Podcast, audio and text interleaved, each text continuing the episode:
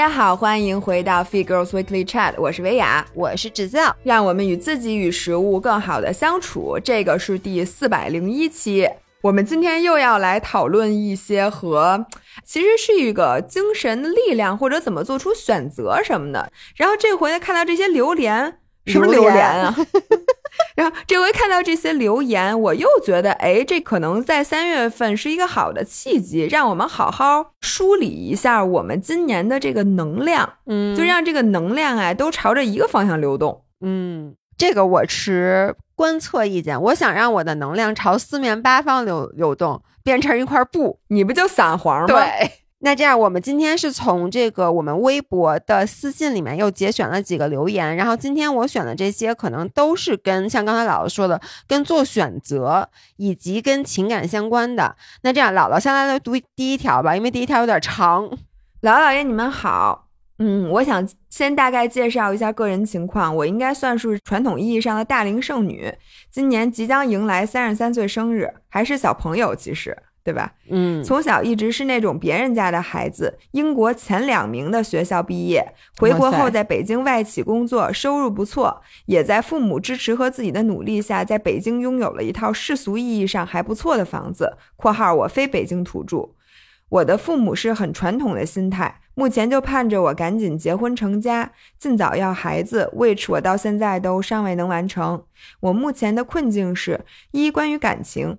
我和男朋友谈了近一年，他是那种嘴巴笨笨、不会油嘴滑舌的男生，但我喜欢他的简单，也感觉到他是个真心对我好的人。因为我们两人感情浓度很高，后来自然而然就发展到了谈婚论嫁的地步。直到前不久，男方和我坦诚说（括号他过去一直在逃避，加之他单纯的觉得那是他父母）。与我们的关系无关，所以一直没向我坦白。他父母其实是被执行人，家里因为生意失败，目前有一到两千万的欠款。另外，其原生家庭不完整，且家庭关系复杂，父母其实早已离异，父亲有外遇，甚至私生子。然后他家的基因里可能还携带不确定性，有同辈人所生下一代被诊断出智力障碍。他父母欠债的方面，这个情况理论上他应该不需要替父偿还，但以后的事情谁也说不好。（括号例如他会不会被亲情牵连而背上债务？另外，对我们未来小家庭的经济等情况都会带来影响。尽管他个人能力强，每年收入七位数。关于基因的方面，他过去父母一直否认和基因有关，所以只是他自己怀疑，但有据可依。他说他近期会去医院做基因检测，查清楚到底影不影响未来要孩子。我原生家庭幸福美满，家风端正，一直渴望找到门当户对的家庭，组成幸福的小家。父母在得知他家这些情况后，极力反对我们在一起，怕我将来婚姻不幸。我的朋友们也都不建议我继续，建议我及时止损。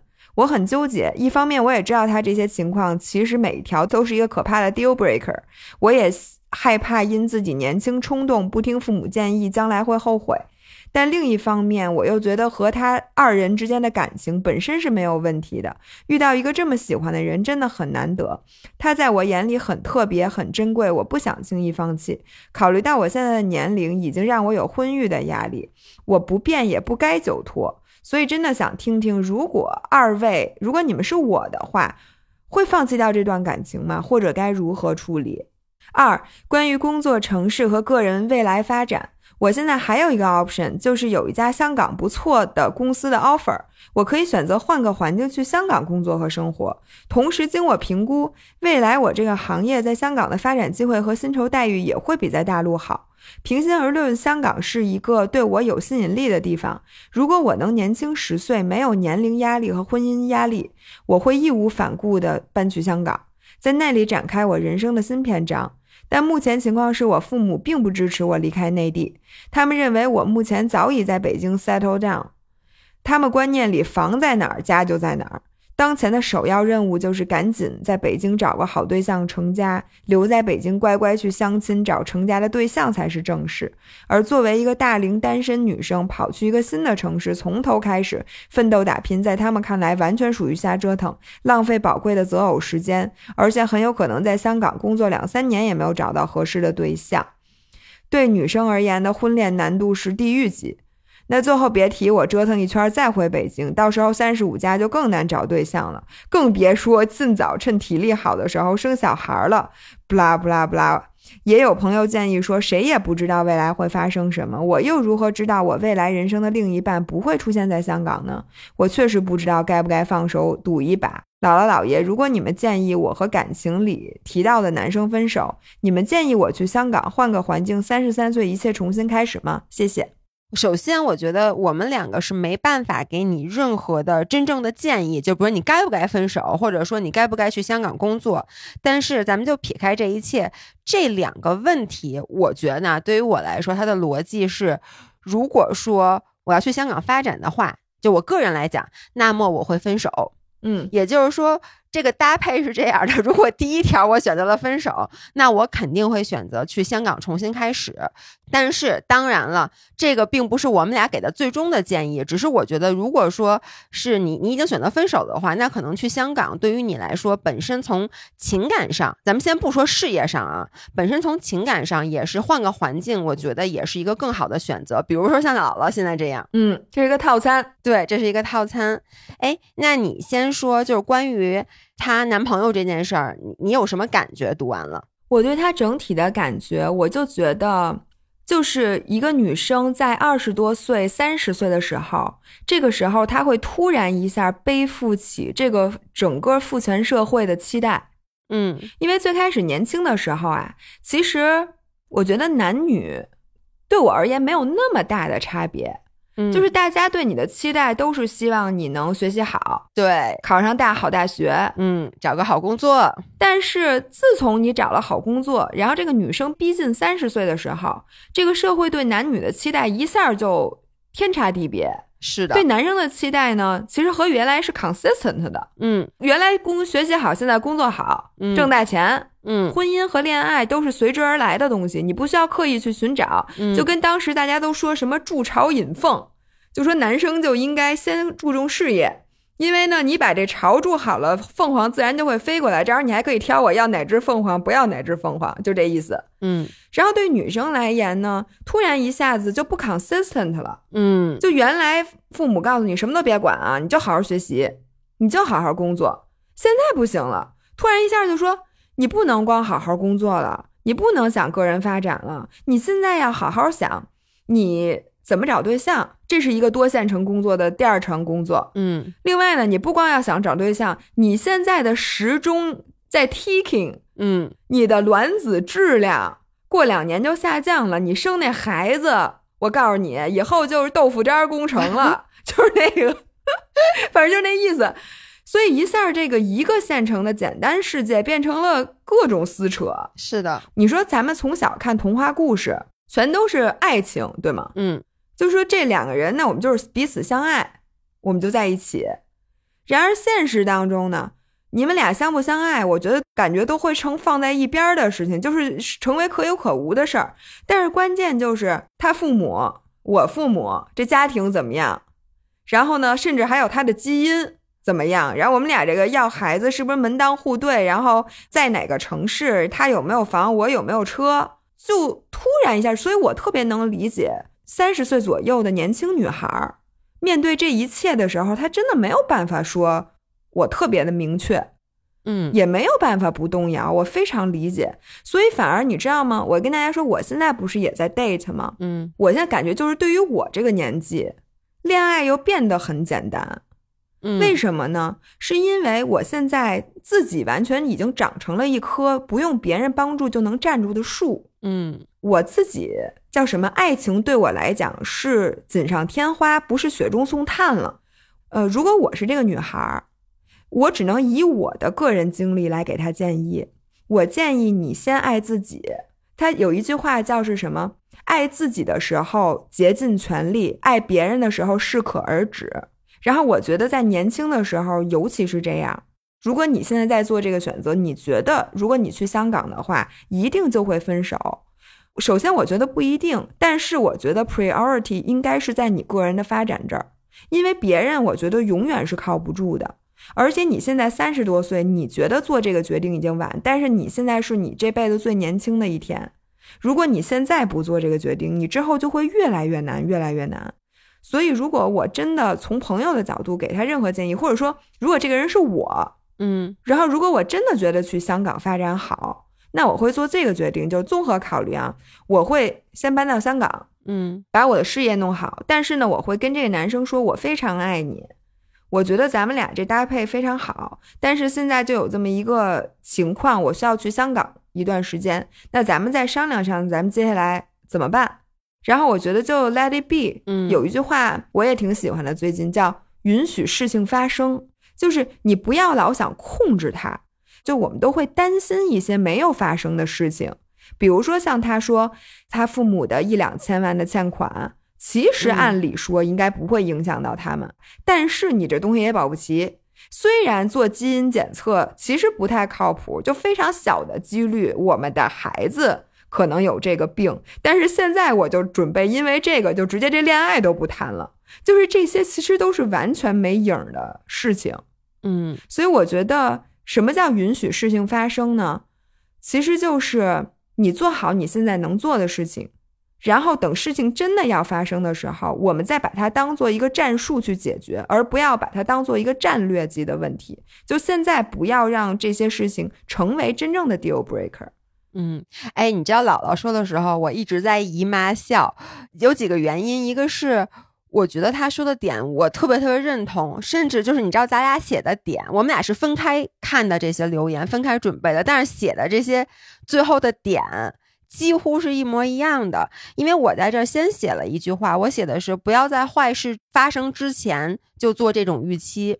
我觉得这个是我自己也是一直在告诉自己的一件事儿，包括这句话我也老跟我爸说，其实跟刚才姥姥说的允许事情发生是一个道理，就是因为未来的一切都是不可预测的。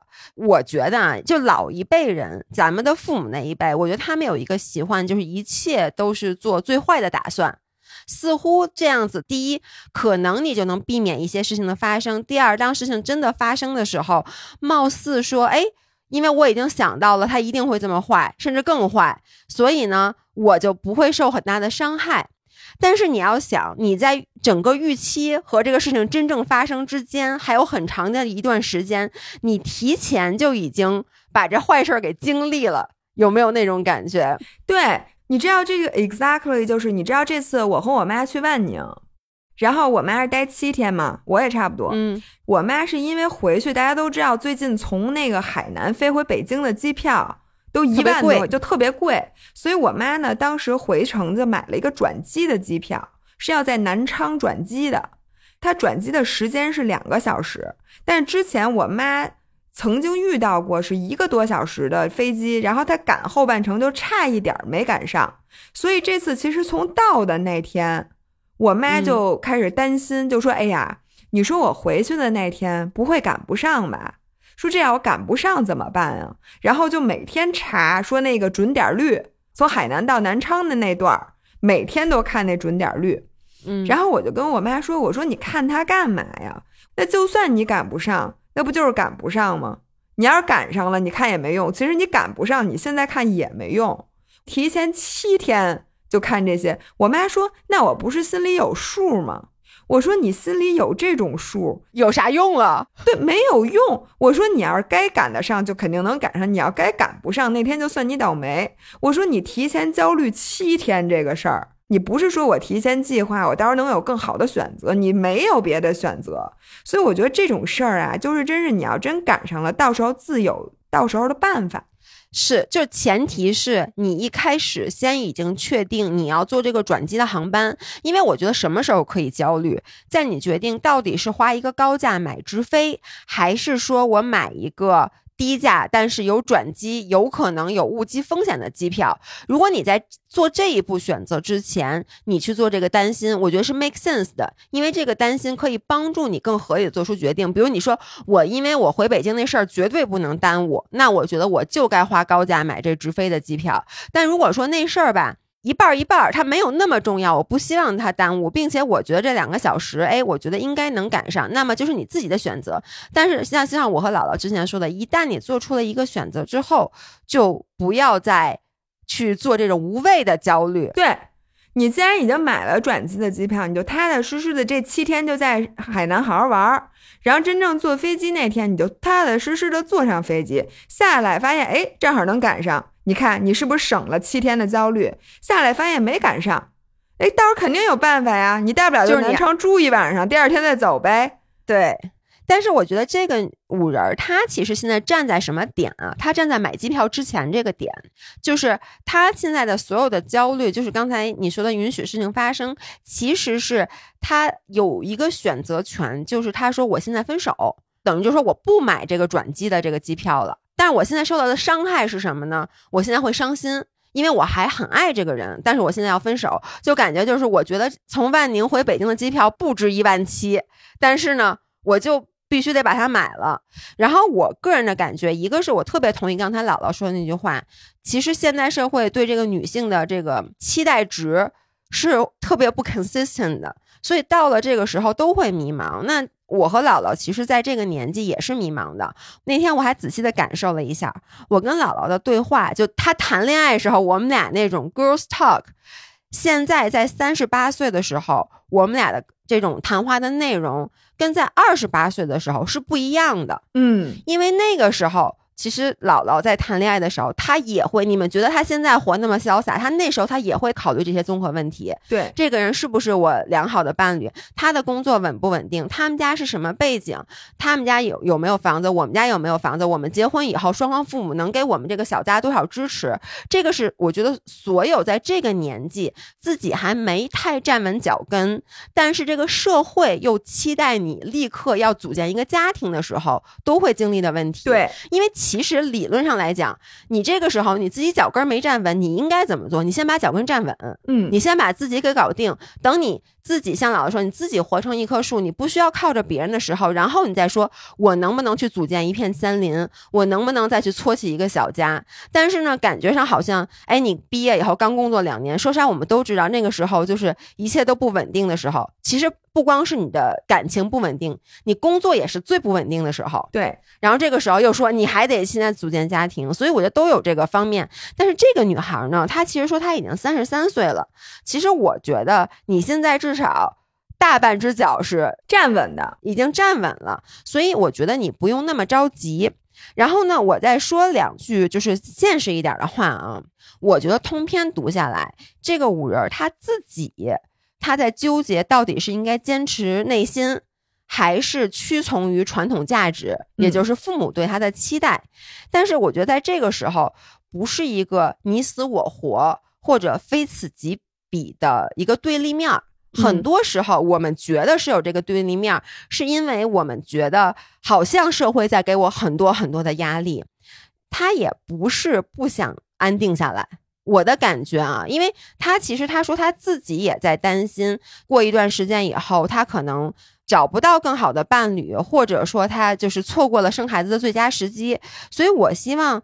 嗯，你能先去认清的是，你的这些担心是因为父母给你的，社会给你的，还是你真正自己的担心？就是你想稳定下来，想结婚，想生孩子，我觉得是一点问题都没有的。对，如果你真的就咱就这么说啊，比如说我就有朋友，他现在三十出头，他现在如果真的想要孩子，想组成家庭，想要过稳定的生活，如果他是我的朋友的话，那我可能就不会建议他去香港。并且他说我很爱我男朋友，或者说他觉得我去香港以后我可能找不着，等等等等。因为 Bimi 同学在香港，大家都知道，我也听说过一些香港的这个婚恋市场没法找，确实是不好找，这是事实。那如果我这个朋友说，哎呀，我其实现在我特别想要孩子，然后我我想，比如我在三十五岁之前，我给我自己，我就是想要一个孩子，那我可能就会觉得这个是他的 priority。所以就是你要想出自己的 priority，因为我觉得人有时候会有点既要又要还要。对，就是比如说我想要一个孩子，我想要稳定的家，这时候公司又给了我一个特别好的升职的机会。那这个时候，其实外面会有不同的声音，比较守旧的声音就说啊，那你得要孩子，你得什么在这边稳定，你别去瞎折腾。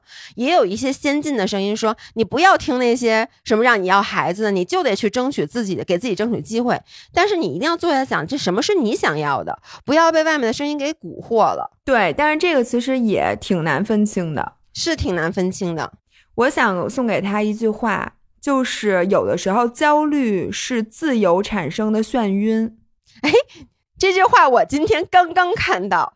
我刚刚在小红书上查那个电影的评论啊，全世界最高高的人吗？对我刚才说，我想看一下小红书，大家对这个电影，大家是一个什么样的态度？结果就看到了这个，我还在我的截屏里呢。对，然后我在这里面想说，因为我们这期自习室就是也是三八节发的这期里面讨论的就是三个特别有意思的电影，就是《热辣滚烫》、奈德，就是那个永出永不言弃。嗯，角度是怎怎么呢？这都是女生的改变。有一个改变，贾玲的改变是釜底抽薪，奈德的改变是当他六十一岁，他已经变成不可能的合集的时候，他就觉得这是可能的。嗯，然而全世界最高高的人那个姑娘，就是完全没有任何 reason 的改变，嗯，来回来去的改变。所以我就想说，当你焦虑的时候，你别忘了，这正是因为你拥有自由。嗯，如果你没有选择的权利，其实你反而不焦虑了，你就只能埋头走路。是的，所以我觉得你反过来讲，我觉得这也是年轻女孩的一个自由的体现。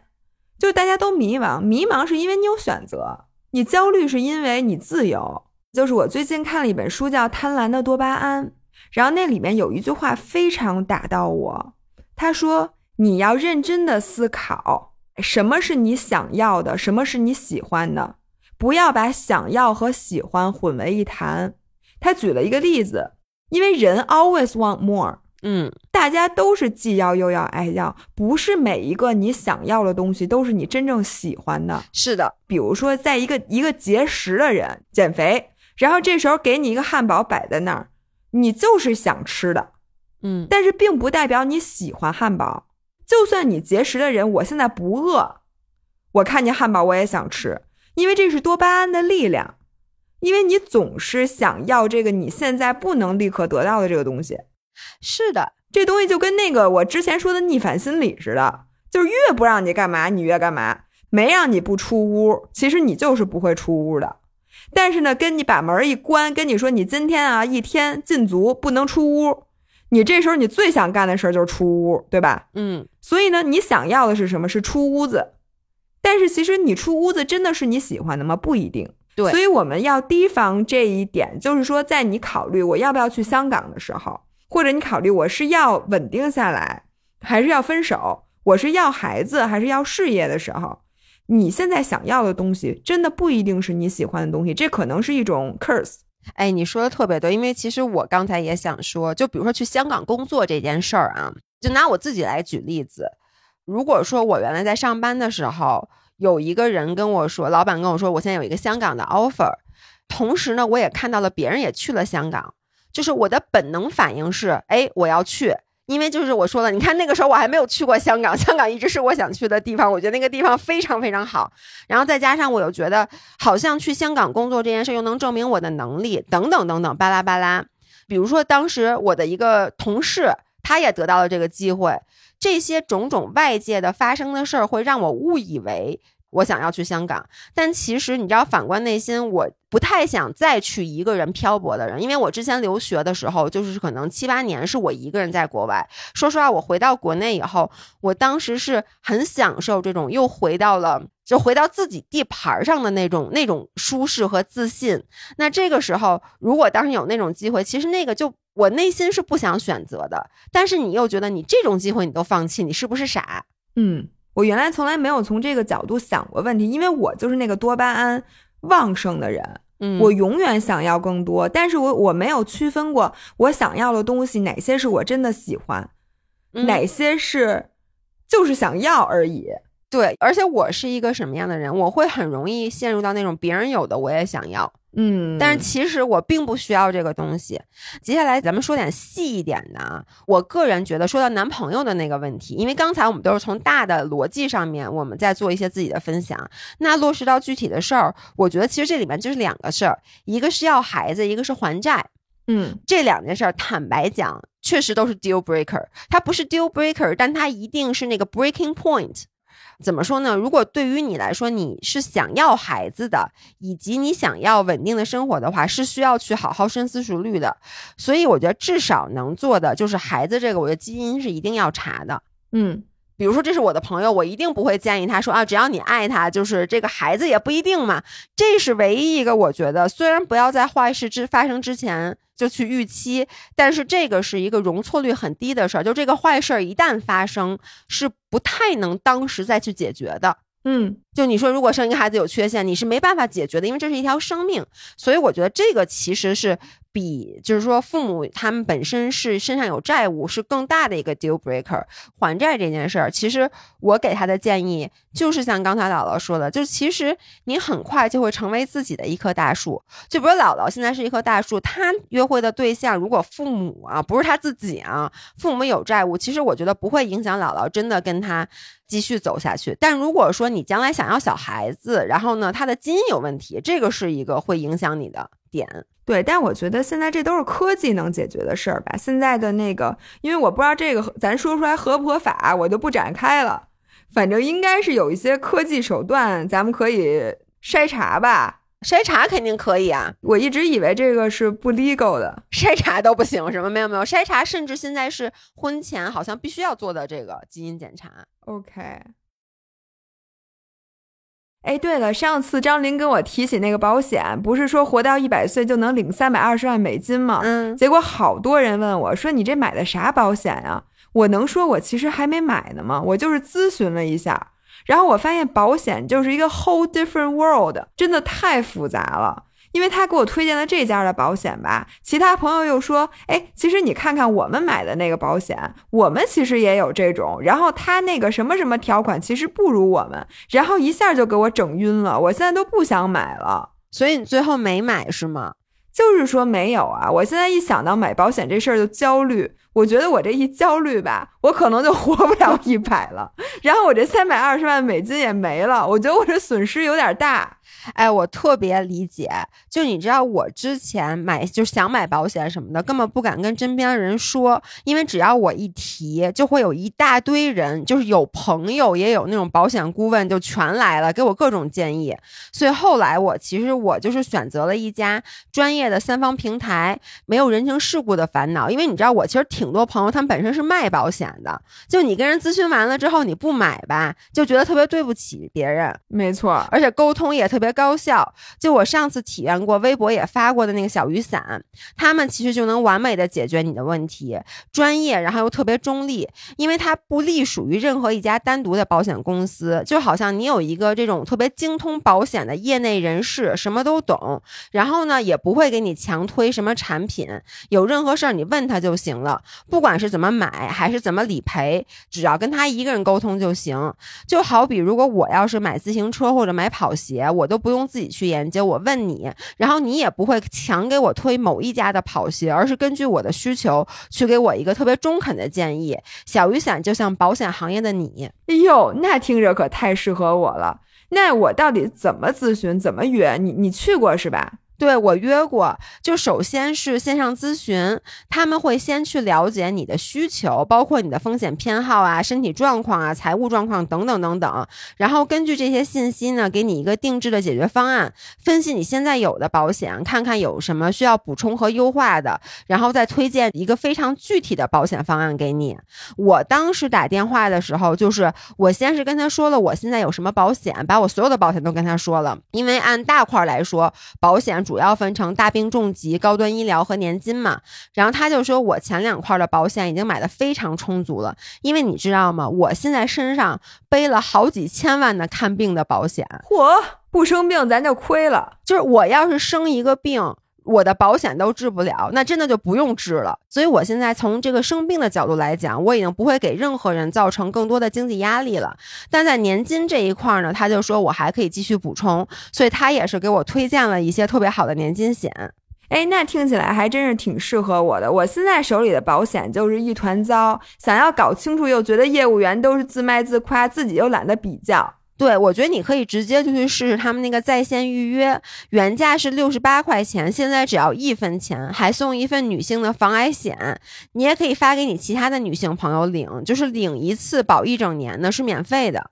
那我一会儿录完节目就得看看去。说真的，我整个人都不焦虑的。就你说完这件事儿，相当于我找了一个保险行业的我，帮我把这摊事儿搞定了。我就我只需要负责长寿就可以了。对你记得预约咨询的时候，一定要跟他们说清楚，就是你的目的是活到一百岁，因为他都会问。比如像我当时就是说，我说我希望能分摊什么我的这个风险，你就说我要活到一百岁，我要领三百二十万美金，所以你得先留出充足的钱来养老。因为像我的。话每一次我买年金险的时候，我跟别人说我领到八十岁就差不多了，剩下的我也不用。你至少得留到一百，别到时候身体没问题，钱花完了你就活活饿死了。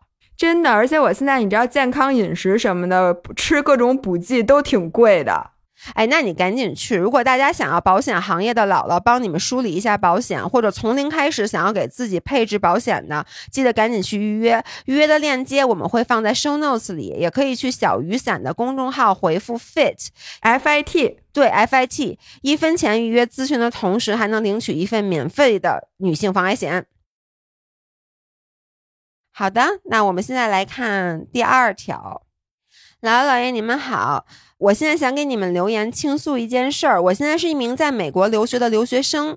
去年十月的时候，在 dating app 上认识了一名在这里工作的中国男生。开始聊的时候感觉挺好的，因为难得能在交友软件上遇到所谓的正常人，所以我们后来就约着出来吃饭了。那次吃完饭后，晚上回去，我鬼使神差的在微信上问了他有没有离过婚，有没有孩子。没想到他真的离婚了，但没有孩子。我二十九岁，但周围也没有离过婚的朋友，所以当时知道这个比我大两岁，那就是三十一岁的男生已经离婚了，我很吃惊。当时也在想，如果我没有意外的问出这个问题，他会不会主动告诉我，以及什么时候告诉我？那时候我其实还有点犹豫是否要继续接触下去，因为还是介意离婚这个事情的。但纠结了一下，想着也不能一棒子打死，先接触无妨，所以就继续联系了。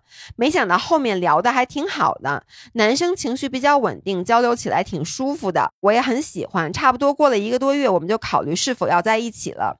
那天晚上我们聊了他离婚的原因以及大概的时间线。在我印象里，他说的是他们之前吵架闹离婚分手有一段时间了，但是美国这边处理比较久，所以应该是从去年的三四月份提交离婚，到最后离婚手续下来八九月份的样子。离婚不是原则性问题，在他的陈述里，他跟他前妻的问题都有提及，大概是一些相处问题、双方父母矛盾等等，听起来似乎可以理解。他说的挺真诚，所以我就决定跟他在一起了。到现在有三个多月，这期间我们大部分时间都很开心，我们还一起出去旅行，相处的也很好。因为我不愿意去他和他前妻买的房子，所以他为了离我近一点（括弧我们之间的距离开车得有一个小时），他租了新的房子，搬来了我的附近，把他之前跟前妻买的房子租了出去。虽然大部分时间都挺好的，但我心里一直纠结一个点，就是我无法确认他跟我讲的关于前妻和离婚的相关事情的真实性。比如，我记得我们第一次吃饭的时候，我问他的绿卡是不是工签办的，他当时没有正面回应，误导。我以为是，但在后面的聊天里，我才知道他是婚绿，他的前任是美国公民。后来我说他误导我的时候，他强调说他当时也有工签，并不是想靠结婚留在美国。还有一个就是，我前两天我用他的 iPad 看视频，退出的时候不小心看到了桌面上的照片回忆，我没忍住点进去看了一下，发现八月他去英国旅行的时候还是跟他前妻一起去的。十月我们已经开始聊天的时候，他拍了他前任开他的车的照片，所以我更加对他给我描述的离婚时间线和原因抱有怀疑。他说：“好的前任就该躺在通讯录里，老死不相往来。”但我现在不太相信他说的话了。让我不理解的是，在分开这么短的时间就能重新找到对象吗？还会为一个认识才两个月的人搬家吗？他表现出来的理解和爱意，是不是让我蒙蔽了双眼？我一直都挺理性的，常常会衡量利弊，但这次我真的没有考虑具体的现实因素。我在反省自己是不是太上头了，所以想请姥姥姥爷给我一些建议，怎么看呢？你觉得？嗯，我是想说，如果你真的介意这件事儿，如果你不问他，你肯定会一直介意的。你就直接问呗，嗯，你就说我看你照片，你现在把时间线给我对清楚，你到底是几月离的婚？到底因为什么？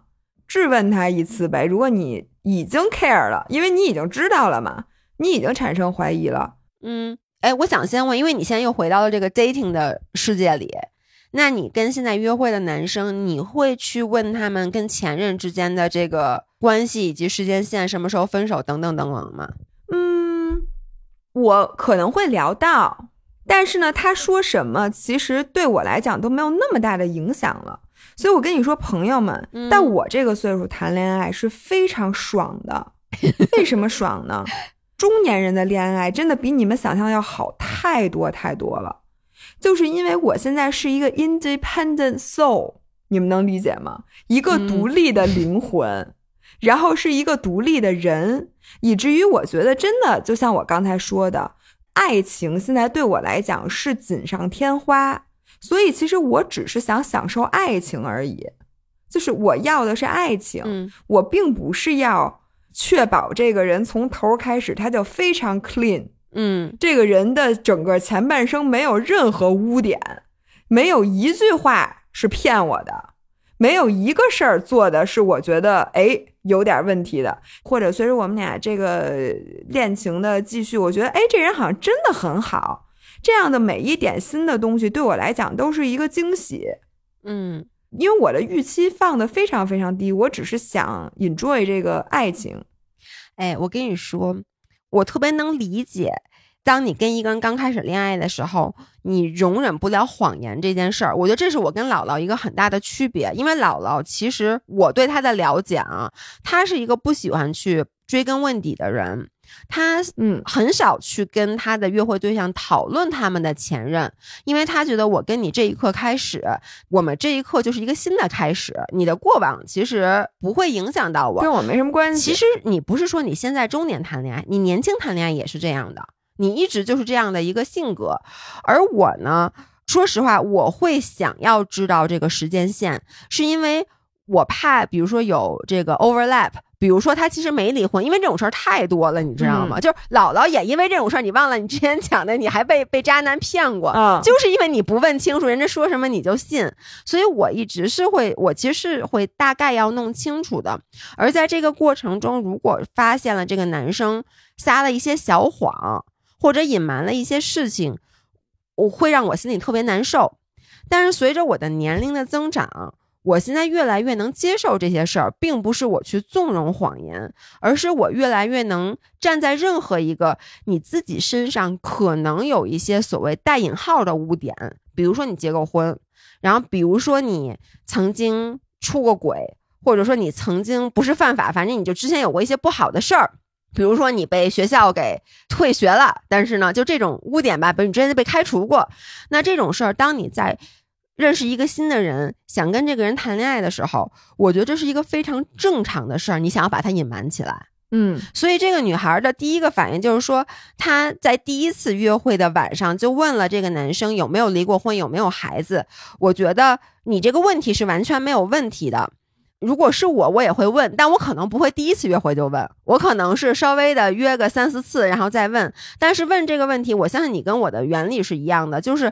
一开始我发现你，比如说有孩子什么这种，他可能是触及到我的，比如我不想当一个孩子的后妈，那我可能就不会再继续下去了，并且我觉得这个男生其实当时他就坦诚的回答，他也没骗你，关于他离过婚这事他也没骗你，所以我觉得这件事儿。看上去是 OK 的，因为你说你当你的担心是，哎，那我没问你怎么就没说呢？我觉得啊，如果一个人第一次约会，就是我来说，我有发言权，我也离婚了。对对对，就是你说，不是，但全世界都知道你离婚了呀。不是，那人人家我约会人不一定知道，人家不知道我是谁呢。就是如果我去约会啊。我不可能，我约会那天晚上，我给人发一微信说：“哎，我我离过婚啊。”嗯，这句话表明什么？表明我特别想跟人家好。我至于吗？我就是因为俩人他没那么快，你知道吗？你们俩又没到说什么明天就是男女朋友，你不就刚约一会吗？你约一会，连我这干什么的都还没说呢，就先说：“哎，我我离过婚。”让人家觉得你要干嘛呀？你是不是明天咱俩就得？那个 exclusive 了，对，我觉得这确实人家不可能上来就告诉你，对，包括他可能有一些就其他的问题，他其他的毛病，就是这就是为什么我们会去谈恋爱，不是而不是说我们要去做包办婚姻，两个人认识就就结婚，因为你谈恋爱的整个过程其实就是了解对方的过程，所以你不可能期待说对方在一认识你的时候就把自己的一切全盘托出，包括在后面时间线上这个问题啊。我送给这个五人一句话，这是我自己的一个感受，就是 actions speak louder，就是他的行为，他的行动，我觉得是要比他的说的话其实更重要的。我跟哥哥在一起，大家都知道，哥哥其实真的对我挺好的，确实对我挺好的。嗯，虽然有点傻，可是我跟你们说，我在刚跟哥哥好的。那个前半年里面，他其实撒了很多小谎。我记得这个咱们之前其实播客有说过他撒的一些小谎。嗯，就这些小谎，我当时知道以后，当时每一次那个谎都让我觉得咯噔一下，想跟他分手。但是你后来想一想，其实他所有撒的小谎，他不是在恶意的隐瞒你，正是因为他可能很喜欢你，想跟你在一起，他觉得他这么早就把他的这个毛病暴露给你之后。可能你就不跟他好了，你就是一个 deal breaker，对他就会想隐瞒。我觉得这个呀，就是将心比心。任何人在谈恋爱的时候都是这样的，甚至有的时候他都不是刻意的去隐瞒。就比如说我在刚跟哥哥谈恋爱的时候，我脾气好的不得了，他当时做了无数次就是能让我把他给杀了的事儿，但是我当时真的没有跟他发脾气，我印象很深。我们俩刚好的时候，有一次我们俩去逛宜家，我们俩去那个宜家那个餐厅吃饭。宜家那个可乐是拿那个杯子去那个啊机器那儿自己打的。我就跟哥哥说：“我说你去帮我打一个无糖可乐。”然后他就帮我打了一杯，打了一杯，我喝了，因为当时一边吃一边喝，没有注意，可能喝到一半了，我才意识到，我说这可乐不像无糖的。他就说：“啊，无糖可乐。”我说：“对呀。”我说：“你打这是有糖的吧？”才意识到他打的是有糖的。如果是现在。我跟你说，我可能能在一家之间 就把那个可乐泼他一身。对，而且我会特别生气，我会说，我都跟你说了无糖可乐这么简单的一件事儿，就是无糖和有糖它标都不一样，你稍微上点心。张涵，你怎么就那么不上心呢？就这么点小事儿你都不上心，你让我以后怎么？你知道我都会开始巴拉巴拉。你别说了，太可怕。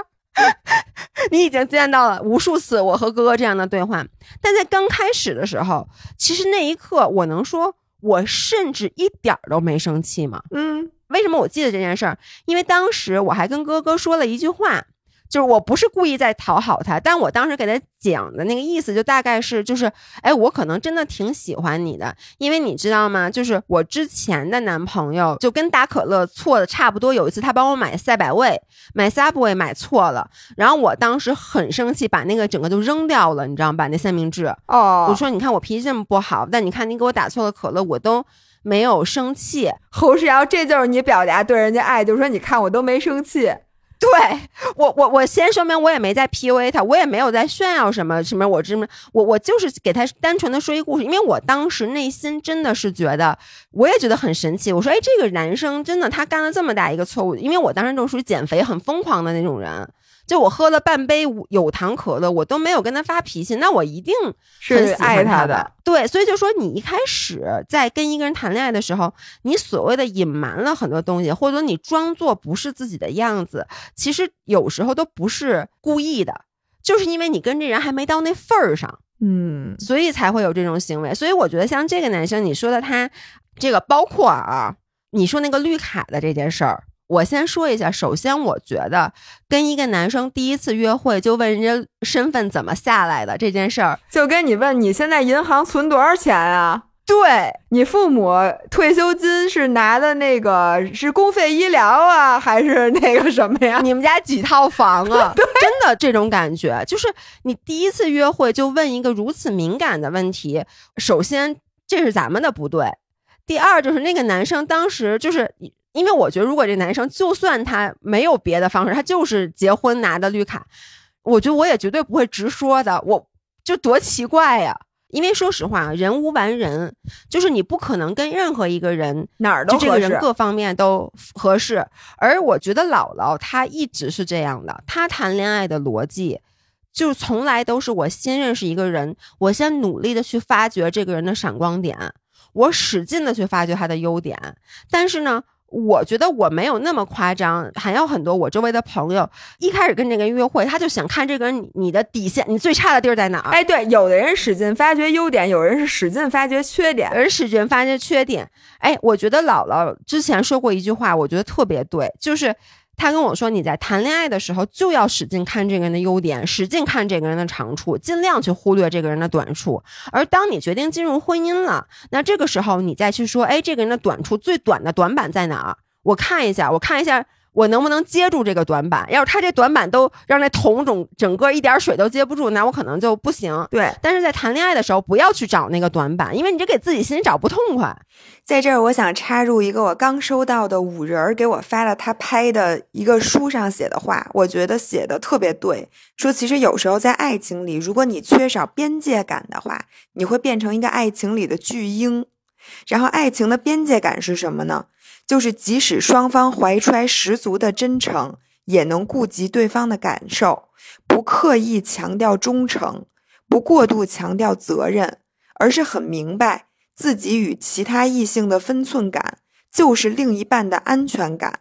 双方既能彼此惦记，也能留足距离，给人以冷却的空间和聆听的耳朵。我觉得就不刻意强调忠诚。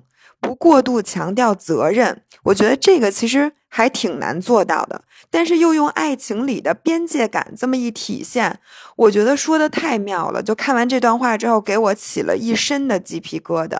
就是爱情的这个边界感太远了也不行，其实完全没有也是不行的。但反思我自己啊。我觉得可能姥爷对爱情的边界感就那个缝留的很少，但是我可能就留的太多了，这导致一个问题，我婚姻的这个成功率就会比较低，不低，才离异一次，还行。那个，我我我是想说，但是我真的觉得现在女孩别着急结婚，我觉得这辈子不结婚，也没有这辈子没有谈过好的恋爱那么亏，嗯。我同意，就上来就跟福尔摩斯似的，这恋爱谈的，我觉得有点亏。然后我建议大家颗粒度放粗一点，嗯。然后如果是我的话啊，我的观念就是，爱是锦上添花，绝不是雪雪中送炭。你不应该找的是你桌子缺的那条腿儿，你一定要四条腿找全。然后你跟另外一个桌子，你们俩平起平坐的爱情，我觉得才是最好的爱情。是的，所以最后我想给这个女孩的建议就是，像我刚才说的，action speak louder，就是你自己都说了，她的种种行为都是对你好的，所以你先能不能看一下她对你的所作所为，就她对你的这些好，你先把它看在眼里，而不是。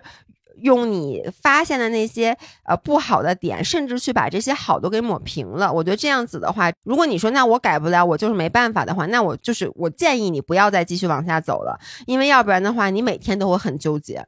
嗯，好的，下一个。啊，那最后一个，Hello，姥姥姥爷，我最近有一个小烦恼，想求助于你们。目前我有一个谈了几个月的男朋友，他很很符合我对亲密关系里的另一半的要求，情绪稳定、温柔、会照顾人、家庭温馨、能提供情绪价值。哎，今天这三个人都说了提提供情绪价值，哎，我觉得这很重要。但目前我有一个小的烦恼，就是他工作不是很稳定，想要寻求我的家人帮他找一份相对稳定的工作。这件事儿让我有一些内耗，因为我们的感情还在初期，我对他和他的家人的了解并没有非常全面，并且我身为单身家庭，与长辈的关系并没有那么密切，这就让我不知道该怎么做，可以帮帮我吗？谢谢。我总结下来就是。他在刚跟这个女朋呃男朋友好几个月的时候，男朋友想让他们家人帮他找工作，嗯，那他就直接跟他说，如果是我，我就直接跟他说，哎呦，这忙我还真帮不了，嗯，我爸妈跟我关系就不是那种，而且我现在还没跟他们说你的事儿呢，我咋帮你找工作呀？他们都不知道有你这么一个人啊。我其实不太理解的是，他寻求他呃男方寻求女方的家人帮他找一份工作，应该是这个女方的家庭是有这个。就他肯定是有，比如说他爸在哪个公司或者在哪个单位，是他男朋友想去的，他肯定提过。这个我能理解。就比如说，其实也不一定非得帮他找吧，就帮我推荐一下或者怎么样。如果是我，我就会直接跟他说：“我说我还没跟我爸提过你这人呢。”嗯，我现在好像不是特别方便。给你找工作。我我觉得这个女生她其实内心的纠结的点是，她觉得她会觉得这个男生 ask for this favor，就是有一点点是在对我的感情不纯粹，你能理解吗？就是他图我点啥。图我点啥？但是我我先说啊，我觉得还是要看，像刚才老说这个，他让你让你家人帮他找工作，这话是怎么出来的？就比如说我跟哥哥在一起，他们家人有人，比如说之前我在咨询公司，他们家人有人在麦肯锡，然后我一直就想从我们公司跳到麦肯锡，我又知道他，比如说他们家人是在麦肯锡一个说话有分量的人，我觉得我会很自然的问一下，能不能帮我问一下，行不行？或者就说帮我引荐一下，或者比如说能不能看有没有面试机会？因为也不是说你就把我安排过去，我觉得这一定是一个就说对看有没有机会的事儿，发一下简历什么的啊。我能说，我觉得这件事儿挺正常的。比如说，如果换过来的话，如果我男朋友让我帮他问这件事儿，我不会特别的介意。包括如果我的朋友。去问，就是你要想一下，是因为这个人是你男朋友，你觉得心里让你觉得特别不舒服吗？还是说是所有的你的朋友，比如说他说，哎，你你爸在那儿，哎，我我有点想最近想在那儿找工作，你能帮我引荐一下？这句话如果是你朋友说，你会不会就觉得还 OK？嗯，我能理解他的一点就是，比如说我跟我爸妈的关系，因为他不是单亲嘛，没有那么密切，我从来没求过我爸我妈办事儿，所以呢，我去说就很奇怪。我觉得，如果是这个原因的话，你就直接跟他说：“你说我跟我爸我妈关系不是那么密切，嗯，说这个忙我帮不了你就完了。”但是我相信这个女孩现在想在这个男方面前啊，就是还是展现非常完美。她特别怕她拒绝了以后，那个男生误会，就觉得哎，你跟我的关系特别远，就觉得你是不是对咱俩觉得就那么回事儿？你连这种忙都不愿意帮我去说。我觉得她反而是她特别怕那个男生多想，而且她也怕是什么呢？就是比如说这忙我帮你了，嗯，我把你介绍过去了，但是我对你没有那么了解，你到时候发现你是一特别不靠谱的，干活特别不靠谱，对。然后呢，或者咱俩过两天就不好了，但是你在我爸公司，比如说，那咱俩这个就就很尴尬嘛。对，我觉得同理就是，其实你就说这人不是你男朋友，你就说介绍工作这事儿本身啊，嗯，就是因为我之前在咨询公司的时候，老有人，甚至我离开了咨询公司，老有人说，就包括我爸我妈的朋友说，说侯世瑶之前那咨询公司说我女儿也毕业回国了，你帮我递一下简历吧，什么？你或你他能不能帮我去？我觉得这个我一般会看度，就如果你让我递简历是 OK 的，你让我帮你就是 refer。我一般是不会去做的，因为我确实不了解你这个人。对，就是你别到时候我把你弄进去了，结果到时候你干特别差。所以我觉得这个真的像姥姥说，你可以跟你男朋友去非常正常的去沟通这件事儿。反正我是一个习惯于把我们俩的事儿只局限在我们俩的人。嗯。就是我不喜欢把这件事扩大到整个家庭，或者就先是搭上那什么家庭的，所以这也就是为什么同理，我觉得他父母如果有债务，不会影响到我的心情，因为我同样觉得我们在括弧里边，其他人都在括弧外头，所以这件事儿就是同样那个事儿我不会 bother，但这种事儿我也不会帮忙。OK，哎，我想跟你讨论一个问题啊，就是你看啊，你看他很符合我对亲密关系另一半的要求。情绪稳定、温柔、会照顾人，家庭温馨，能提供情绪价值。其实刚才那个女孩说她喜欢那个男生的点也是这些。嗯，哎，我觉得这个不是让你爱一个男生的点，哎，这是我的点，哎，这个并没有任何一个 traits 是他他自己本身的特点或者他的魅力，这些都是他带给你的。我觉得大家从本质上来，就是从头就不是找一个男的。而是找一个对象，嗯，这两个是有本质的区别的，嗯，就是你爱的一个人的特点里，我认为至少有一半以上应该是他个人的东西，嗯，而你爱他是因为他能给你提供情绪价值，以及他情绪稳定，会照顾人，家庭温馨，我觉得这些不是你应该爱一个人的点，哎，我跟你相反，我觉得这些恰恰是我爱一个人的点。你所以你爱的是什么呢？我爱的是他给我带来的东西，就是他高，他帅，他有钱，他工作好，这些是他自己的东西，这些点是吸引我的点，但绝对不是我爱一个人的点，所以这是两码事儿。我会因为一个男生很高、很帅、很有钱，会喜欢他，我会跟他可能去希望跟他 date。但是我对亲密关系另一半的要求，绝对是他写的这些情绪稳定、会照顾人、温柔什么等等，给我提供情情绪价值。嗯，因为一旦进入了一段关系，那么这段关系里的东西，就是我我得能从中获利。他高他帅，他有钱，他不给我花，这件事跟我没有关系。OK，哎，所以从这点你知道吗？咱们从本质上就不一样。嗯。是的，就是我谈的恋爱，我只看这个人的特点，我很少去因为他能给我提供情绪价值而爱他，所以这就是为什么我对我爱的人的这些方面就是要求非常低。所以你跟我正好相反，对人和人他在意的那些点和他纠结的点是完全不一样的。是的，就是我能理解你，但是呢，就是而且我我在年轻的时候会更像你一样。像什么温柔啊，提供情绪价值这些，绝对不是我一开始喜欢一个人，我绝对不会因为这个喜欢上一个人。我喜欢上一个人都是他自己的东西，嗯，都是很一眼能抓住的东西。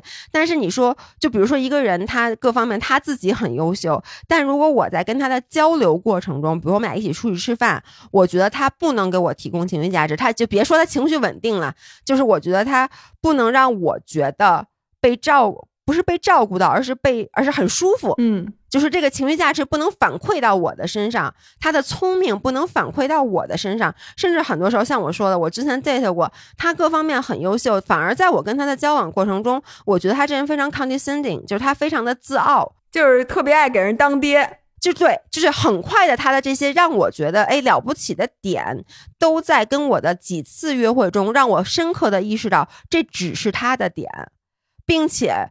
就是会让我觉得不是，因为这些他的点，他反而觉得他很好，他比我厉害，我就会立刻对这个人失去所有的兴趣。但是我现在特别想跟大家说，不要 settle for less。